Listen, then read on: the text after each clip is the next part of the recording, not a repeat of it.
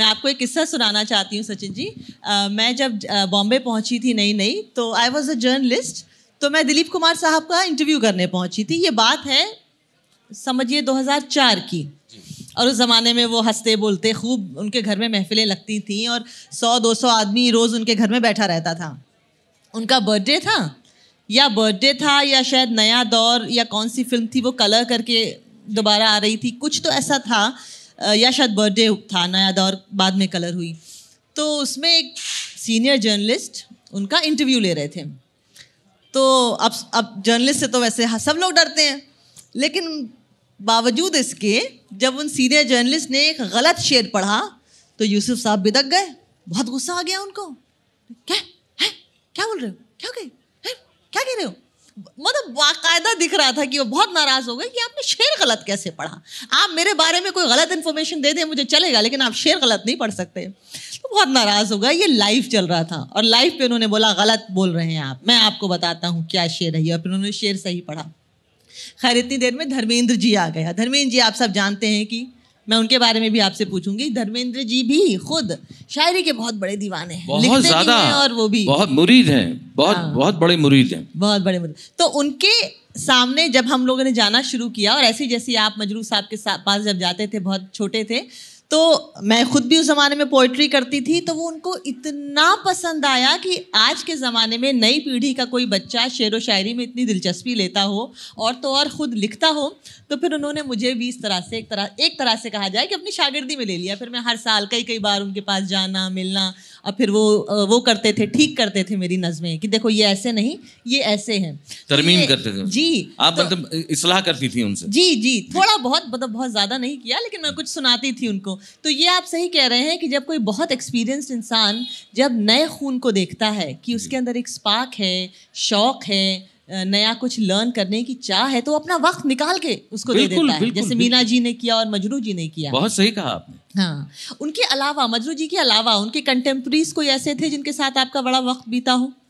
बहुत सारे लोग मतलब मैं तो ये भी आज कहना चाहूँगा कि आजकल के ज़माने में भी बहुत सारे लोग हैं ऐसे कि जिनका दखल है इसमें और बहुत ज़्यादा इंटरेस्ट लेते हैं और हम्म, हम्म। सीखना चाहते हैं। हम्म। आपको एक और चीज़ बताऊँ मैं? इसी चीज़ से मेरे मुझे याद आया इसलिए बता रहा हूँ। नाइनटीन एटी फाइव में मुझे याद है वो साल भी मेरे सामने एक किताब आई। उस किताब का नाम था आईनाए गज़ल। आईनाए गज़ल। आईनाए गज़ल। और ये मेरे कहते हैं कहाँ की पब्लिकेशन है? का तो पता चला मुझे नागपुर की है साहब। अच्छा। हाँ जी नागपुर की पब्लिकेशन है और मैंने कहा किसने उसको लिखा है या ऐसा सोचा है? और ये किताब क्या है? तो मुझे पता चला ये डिक्शनरी है उर्दू की लेकिन देवनागरी में। और बनाने वाले हैं डॉक्टर विनय वाइकर और डॉक्टर जरीना सानी। ये दोनों इन दोनों ने मिलकर ये किताब बनाई है। हम्म। जिसमें देवनागरी में उर्दू का एक लफ्ज है हम्म। और उसके मायने जो हैं वो हिंदी में मराठी में और अंग्रेज़ी में। क्या बात है। और उसके नीचे ऐसा एक शेर जिसमें उस लफ्ज का इस्तेमाल किया गया हो। अरे इतना डिटेल्ड काम देखिए। इतना डिटेल्ड काम। मैंने देखकर मैं हैरान हो गया और मुझे लगा कि मैं मिलूं। तो पता चला कि डॉक्टर जरीना सानी जो हैं वो रही नहीं। अच्छा। तो मैंने कहा मैं डॉक्टर विनय वाइकर से मिलूं क्योंकि एक मराठी आदमी है जी। और वो मराठी आदमी भी इस कदर इसमें डूबा हुआ है। हम्म। तो मैं मिलना चाहूँगा लेकिन बस बदकिस्मती मेरी ऐसी थी कि मैं उनसे मेरी मुलाकात हुई नहीं। बावजूद इसके मैंने वो किताब कम अज कम तीन सौ साढ़े तीन सौ लोगों को गिफ्ट की है। जिनको उर्दू का एक क्यूरियोसिटी थी एक खोज थी इस जबान की। क्योंकि क्या है देखिए ये जबान ऐसी है ना कि आप भले ही किसी एक लफ्ज के मायने जो है वो भले ही ना समझें फिर भी आप इस जबान की खनक और लचक से नहीं बच सकते। यकीनन यकीनन। इस जबान को बहुतों ने खत्म करने की कोशिश की है कई बार।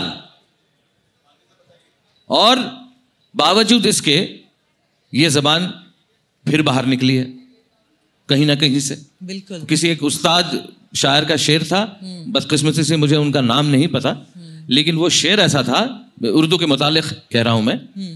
कि जहाँ में जहाँ में अहले ईमा सूरत खुर्शीद जीते हैं जहाँ में अहले ईमा सूरत खुर्शीद जीते हैं इधर डूबे उधर निकले उधर डूबे इधर निकले, निकले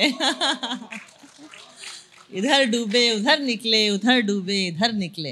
ये दबा नहीं सकता उसको कोई दबा नहीं सकता साहब। और मुझे आज और ज़्यादा इस चीज़ के बारे में जो है वो भरोसा जो है वो बढ़ गया है। इतनी तादाद में लोगों को यहाँ पे मौजूद देख के और जिस तरह से आप जो जश्न मना रहे हैं जश्न रेख्ता हर साल मना रहे हैं और हर साल वो धीरे धीरे बढ़ता जा रहा है। जी। उसकी अहमियत भी बढ़ती जा रही है। और उसका नाम भी बढ़ता जा रहा है और आप जैसे लोग उसमें शामिल हो रहे हैं कितनी बड़ी बात है। जी। तो मैं नहीं समझता कि उर्दू को कोई ख़त्म कर पाएगा जब तक आप लोग ज़िंदा हैं। जी।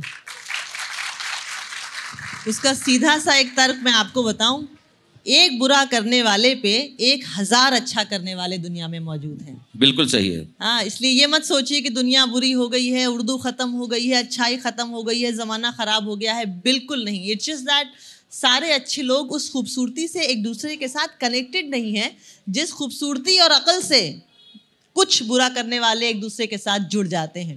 अच्छे लोग अपना अपना काम करते रहते हैं अच्छा काम करते रहते हैं। तो वो एक फ़र्क है जो सबको समझने की ज़रूरत है। कभी भी नेगेटिव मत बोलिए क्योंकि मेरी एक फ्रेंड थी वो कहती थी कि एक बोर्ड लिखा था बॉम्बे में हम लोग एक उसमें गए थे उसमें एक बोर्ड लिखा था से नो टू टेररिज्म जी।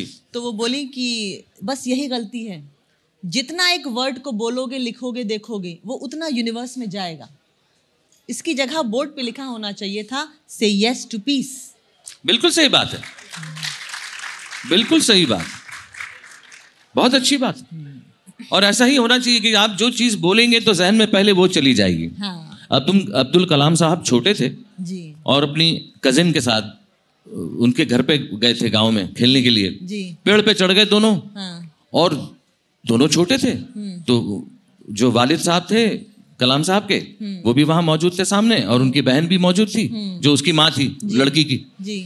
तो कलाम साहब के वालिद ने कहा कि संभल के उतरो हम्म। वरना गिर जाओगे। ये नहीं कहा कि गिर लेकिन जाओगी। हाँ। बहन ने कहा हाँ। कि अरे गिर जाओगी संभल के उतरो।